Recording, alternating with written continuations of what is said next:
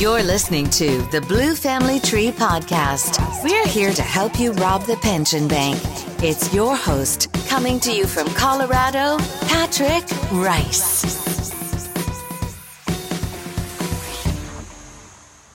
Welcome back to this episode of the Blue Family Tree. Just like she said, our goal here is to keep you alive well into retirement.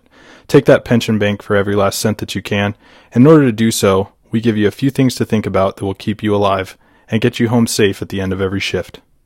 Thank you, Chandon, for that introduction once again, and welcome back, family, to this episode of the Blue Family Tree. Hey, uh, one of our primary missions here at the Blue Family Tree is education, which is what the podcast and our newsletter article is all about.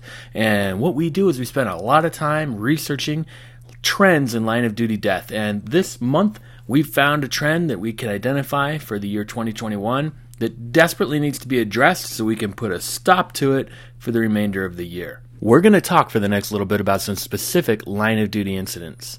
Now, it's important for everybody who's listening to know that we don't have any special insider information. We do our research straight off the internet, just like everybody else. We're not involved in any debriefings of these line of duty deaths. Uh, most of them are so recent that there probably wouldn't be a public uh, debriefing at this point anyway. So, a lot of what we talk about isn't necessarily that we're jumping to conclusions or making assumptions, but making hypotheticals out of what we do know, and then coming up with the best case scenarios for things we can do maybe differently uh, in the future. That's not to say that these officers didn't do the things exactly that we're going to be talking about. It's just to say that we're playing a hypothetical role play game, uh, and we we want to make sure that we cover all the possibilities so that when you're faced with these situations on the street tonight, next week, next month, and next year, that you have all the tools in your box you need to survive these incidences. Now, it's not fair for us to Monday morning quarterback these officers, and hindsight's 2020, and I totally understand all of that. So please, I want everybody to know that we're just talking about the hypotheticals surrounding the generic scenarios that uh, took these officers' lives. With that said, let's get started. Going to flip through here to the first one. On February 1st of this year, Lieutenant Michael Bout of the Hancock County Sheriff's Department, Mississippi, was dispatched to a suicidal party. Lieutenant Bout parked his patrol car and began to exit the vehicle to approach the home where the call service had sent him. Now, of course, Mr. Bout did ex- uh, exactly what he had been taught his entire career. He's a lieutenant, so he's been around a minute, you know that much. And he parked a few houses down uh, he did not park right in front of the house, and he began to exit his vehicle to walk up to the house. Well, just as he was getting out of his vehicle, the lieutenant was immediately met with gunfire from within the home where he had been sent before he could even get clear of his vehicle. Now, just like all of us, Lieutenant Bout was trained to park down the street and approach on foot when responding to a suicidal subject at a home, or for that matter, just about any call at a, at a house where you've been sent uh, for police action. This allows him a few things. It gives him opportunity to get free from his vehicle and use his senses like his eyes and his ears as he's approaching gives him a chance to check out his surroundings and find cover so that if he needs to find needs to move to that cover he can quickly on his approach to the house it also makes him less conspicuous a person walking down the sidewalk is maybe not as easy to spot as a marked patrol vehicle in his case, however, Lieutenant Bout never even had the opportunity to do any of those things. He was met with that gunfire immediately upon exiting his vehicle. Now, the scapegoat answer here is easy. Ah, yeah, he just parked too close, is probably what most of you are saying. But we all know after our first year of parking seven houses away, we eventually start to park one or two houses away, maybe. So let's take a closer look at some hypotheticals that may have made a difference here. For instance, where did he park? Was Lieutenant Bout parked on the same side of the street as the call for, for service or the opposite? If he was parked on the same side, would that vehicle have provided some cover for his exit? Could he have parked on the same side without driving in front of the house? By coming around the block, maybe, or going another direction? What if he parked on the same side facing the wrong way? He loses the engine cover, but it doesn't expose him as visible to the call address as uh, parking on the other side of the street might. Just, again, things to think about when parking that patrol car. Were there maybe some other resources we could think outside the box here? And I know we probably wouldn't do this all the time, but just something to think about. Maybe we should do it all the time. Is there maybe an unmarked car that could drive by and kind of soften the target before uh, he parked and walked up? Maybe even we send a marked unit down the street, let them roll across right in front, get to the end of the block, and do a U turn. And then any potential threat from that house might be watching that marked car sitting at the end of the block while the responding officers come in from the other direction. I don't know. I don't know. I'm just throwing out options, making your brain think, and come up with some solutions yourself. There may even be a place where driving up and parking right in the suspect's driveway is appropriate. I know uh, 99.9% of the time that's not, but there's never say never. There could be a time when coming up and parking there and having all your tools and resources right by your side, immediately available to you, you have brought cover up with you, uh, you've taken away ground from the suspect. Um, if he knows you're coming, maybe that's the way you want to go is just park right in their driveway. But whatever the reason you do whatever you do just make sure you can articulate not for court but for your own well-being and satisfaction at the end of the day why you did what you did parking down the street a couple houses away is a time-tested idea. The problem with time-tested ideas is they're known by both sides of the fence. So the people who we're going to make contact with they know we park a couple houses down and they look for us walking in. I'm not saying we should abandon that tactic, but we just may be aware that bad guys know we do this and keep that in mind as we're approaching the houses. Well, several months after Lieutenant Bout's February 1st incident, police officer Jimmy Inn of Stockton, California had parked his vehicle several houses down and was uh, responding to a report of a domestic disturbance. As he approached the front door and knocked, he awaited the response and as the door opened, he was met immediately with gunfire without ever having the opportunity to even draw his weapon. Now, I've got some notes here for what we can do in this case. And again, all just kind of hypothetical based on what we think we know. Officer Inn also responded as trained. Specifically, he had positioned himself to see down a long wall, uh, and then the front door was on the other side. Now, let me give you a little bit more background on Officer Inn's incident based on some YouTube footage, uh, body cam footage of this incident. As he approached, uh, his body cam shows him walking up to what looks like might be like a duplex apartment complex. So there's the long wall of the apartment complex with the windows, presumably living room window and a bedroom window for each section of the complex going down that wall.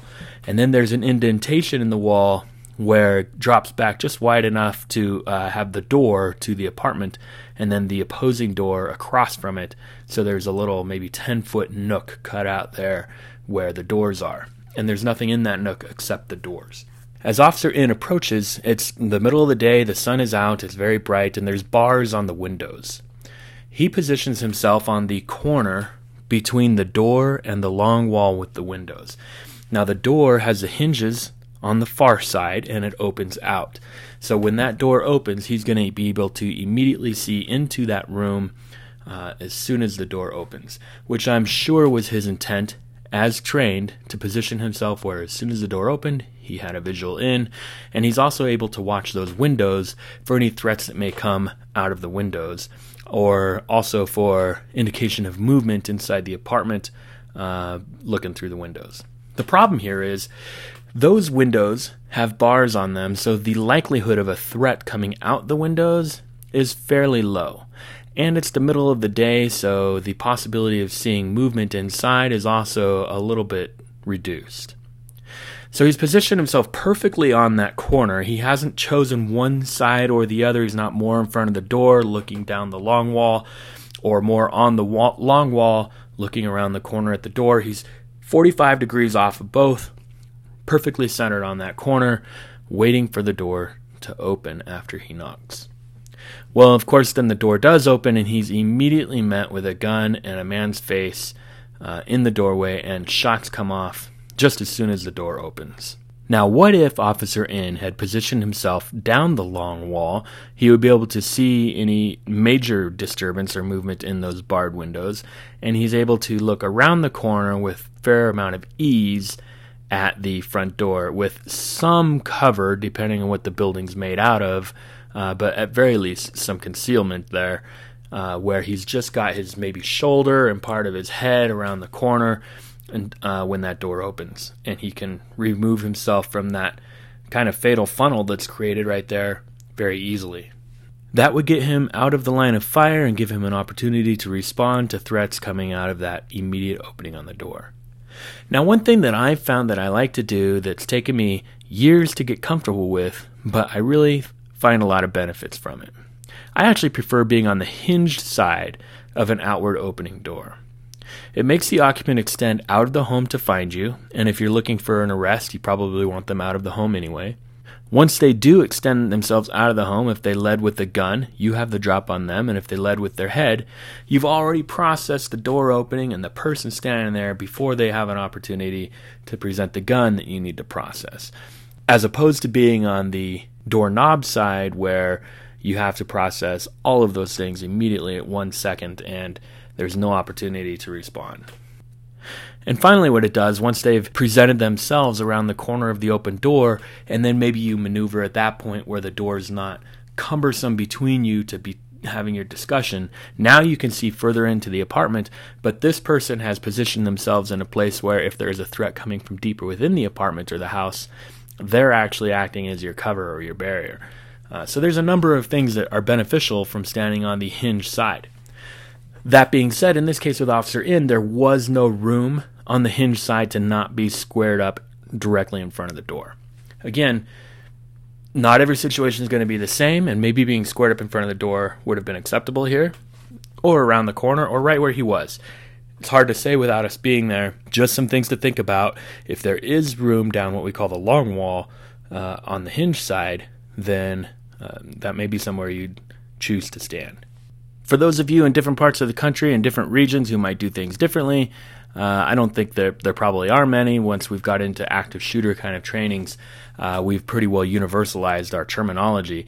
But just to make sure everybody's on the same page when I'm talking about Officer Inn's experiences here, the long wall and the short wall. So the short wall, uh, many times where there's a door involved, is just a few inches. And so, of course, we're not talking floor to ceiling, right? We're talking the length of the wall.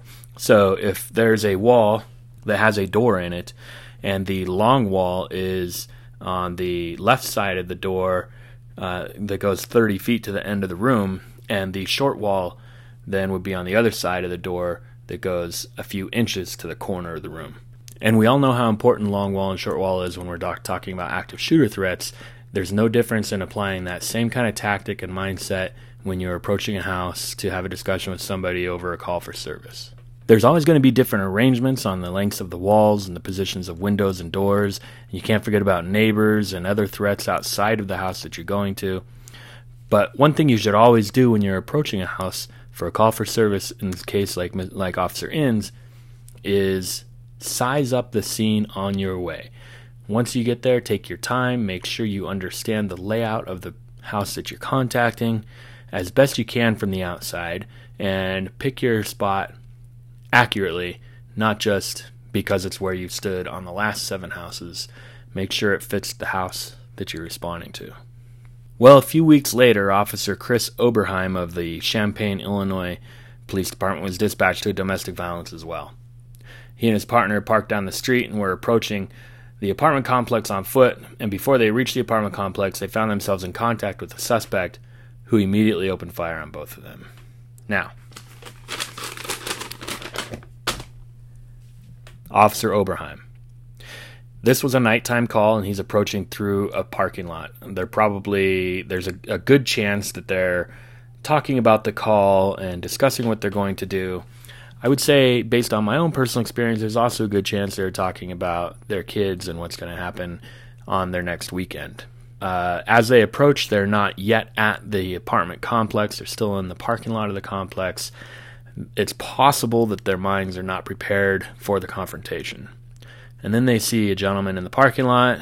They go and make contact with him, and he turns and immediately pulls a gun on them and shoots them both, uh, killing Officer Oberheim.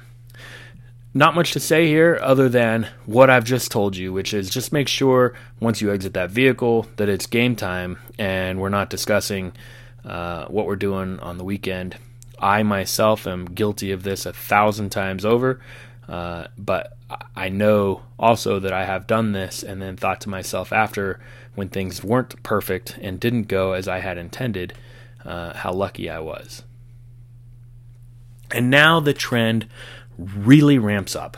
That takes us from February and April and May, and now we get into July. Well, on July 9th, Officer William Collins of the Douai Line Police Department in Louisiana, he was dispatched also to a domestic disturbance call.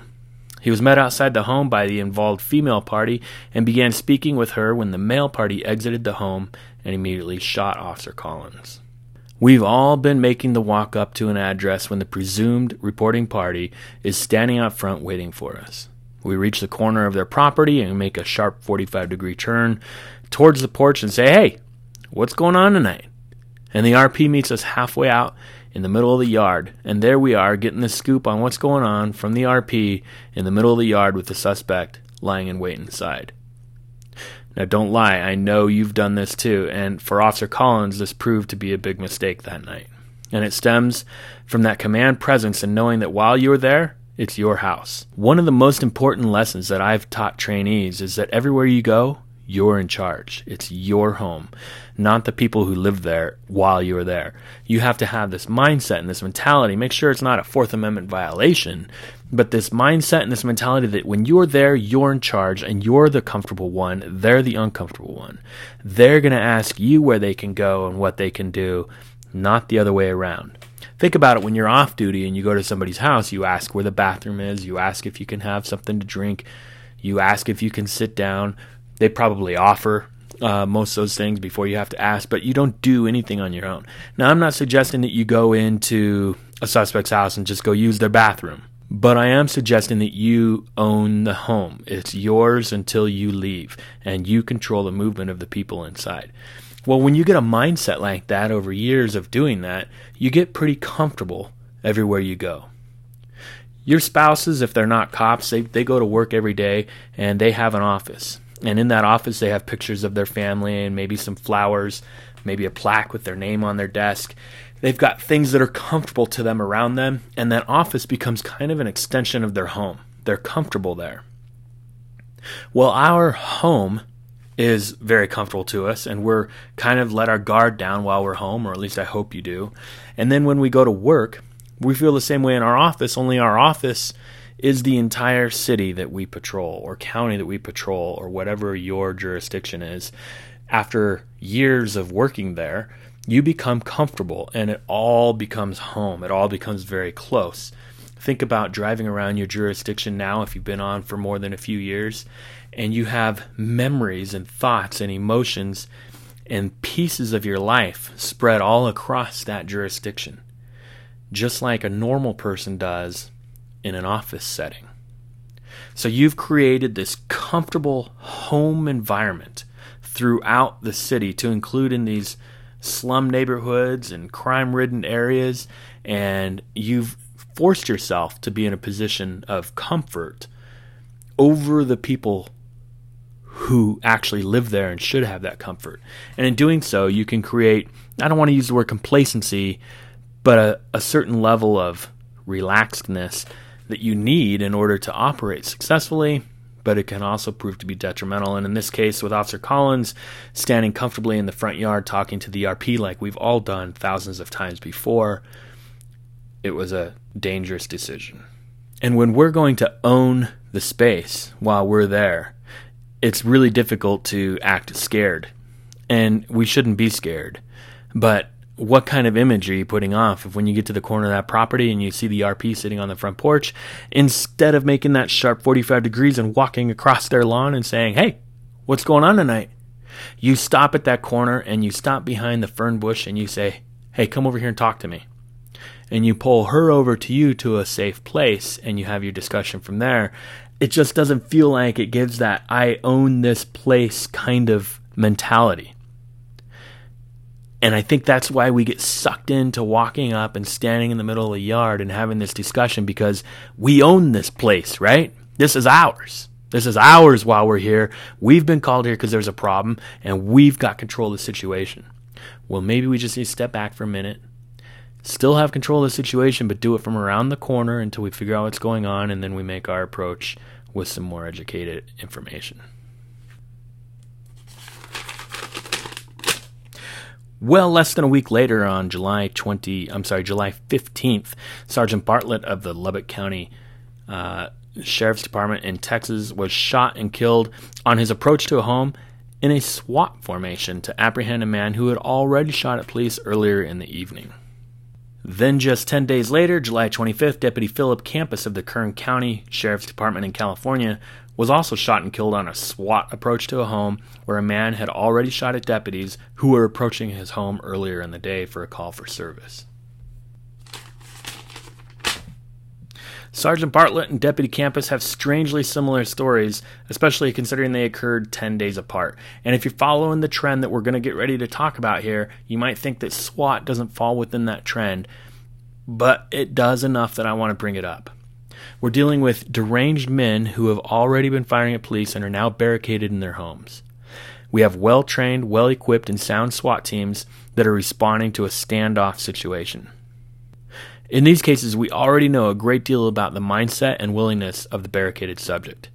We should also recognize from the past experiences we've already talked about today, and that we all know from years of experience, that when we're approaching a home, we're at an extreme disadvantage. They can see us well before we can see them. So if the issue needs to be forced and ended right now, then so be it. Let's do it. But let's just make sure that's actually the case with the exception of an innocent bystander or something inside like that that's in, that has, is endangering somebody, the better option may be to carry the call through shift to shift to shift until the situation changes to our benefit. Now, I know your administrators might not like that answer. They want the situation resolved before the evening news goes on. But if they knew the outcome would be a line of duty death, they'd take the sit and wait any day. With time, it will only get better for us and worse for the suspect. Just a few days after that, we were up to July 27th, and Officer Ryan Balk, uh, I apologize to him and his family for not saying his name properly, of the Red Lake Nation uh, Police Department, was shot while he was trying to force entry into a home over a suicidal party. This is going to be very similar to the uh, SWAT ones, only without the SWAT team. Let's just make sure this is something we really need to force. If there's somebody else in danger in that house, then absolutely that's the right thing to do. But if the only person in danger is the suicidal male and it comes down to an ego test, then let them win the ego test. Uh, you go home safe at the end of the night. If there's any exterior threat or concern that he's going to hurt something or someone outside of the home if you leave, then don't leave. But the, we don't need to be forcing our way in necessarily uh, for suicidal parties. Uh, the the bad guy inside was just lying in wait for Officer Ryan to uh, force entry, and when he did, uh, it was a really really bad day for his family and the Red Lake Nation. So all of these officers responded as trained and yet found themselves in fatal situations. Now, I know we can't stop line of duty death altogether, but how is it we have a variety of approach the home scenarios here where officers did as trained and we still buried seven of them so far this year? We respond to people's homes for a variety of reasons throughout a shift, and we've become quite comfortable doing this. Like I talked about before, one of the first things that I teach my trainees is to have a mentality that I'm in charge while I'm there and the person in the home is not. I make sure they understand it's a mindset, not a Fourth Amendment stomping action. And we still have to follow the Fourth Amendment. We're still not maybe always in charge in the way we'd like to be, but we give that persona and we receive that compliance. Now, of the seven cases we just talked about, two were suicidal calls, three were domestic disturbances, and two were just mental subjects who had already opened fire on law enforcement. Now, that's not to give you the idea that any other type of call, you can throw all this out the window. That should give you some educated guess as to what kind of calls for service can go really bad really fast. And I think we all know that suicidal calls, domestic disturbances, and mental subjects are the top three on the on that list. I do, however, believe that we often take suicidals off of that list because we respond to so many of them. And I think we probably do the same with domestic disturbance to some extent. We respond to a lot of bickering spouses that turn into nothing. So just make sure that both of those remain on the top of that list when you're approaching the home. Now, I'll remind you again it's never fair for us to sit back and analyze these incidents with extremely limited information. The Blue Family Tree has not received any debriefings on any of these incidents and has no more access to anything than the general public.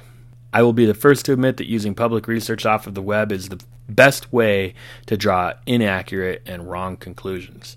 So the point here is not to give you the idea of an accurate account of what happened to these officers, but rather to make you think about the hypotheticals of what might have happened and what could go different ways to have a different outcome.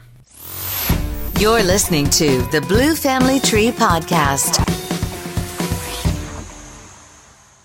There is a trend developing right now in line of duty death. We found it by researching line of duty death for 2021, and it's approaching homes for calls for service. This is when we're the most vulnerable. They can see us, we cannot see them. The trend includes ambush, it includes the suspects understanding our tactics, it includes information from dispatch about mental status or anger levels of the suspects. It includes a position of comfort for us in years preceding this trend. Take your knowledge of this trend, brought to you by our close watch here of Officer Down Memorial Page, and be conscious of it the next time you have to approach a house on a call for service. Thank you for listening to another episode of the Blue Family Tree podcast. Be sure to like and subscribe for future episodes. You can listen to us on iTunes and Spotify, and of course, thebluefamilytree.org. You can also find us on Facebook and Instagram. Remember, our primary mission is to provide families of fallen peace officers with a financial gift made up collectively from law enforcement families and close law enforcement supporters from around the country through small monthly donations. Learn how you can contribute to our collective gift at thebluefamilytree.org. And until next time, stay safe. You're listening to the Blue Family Tree Podcast.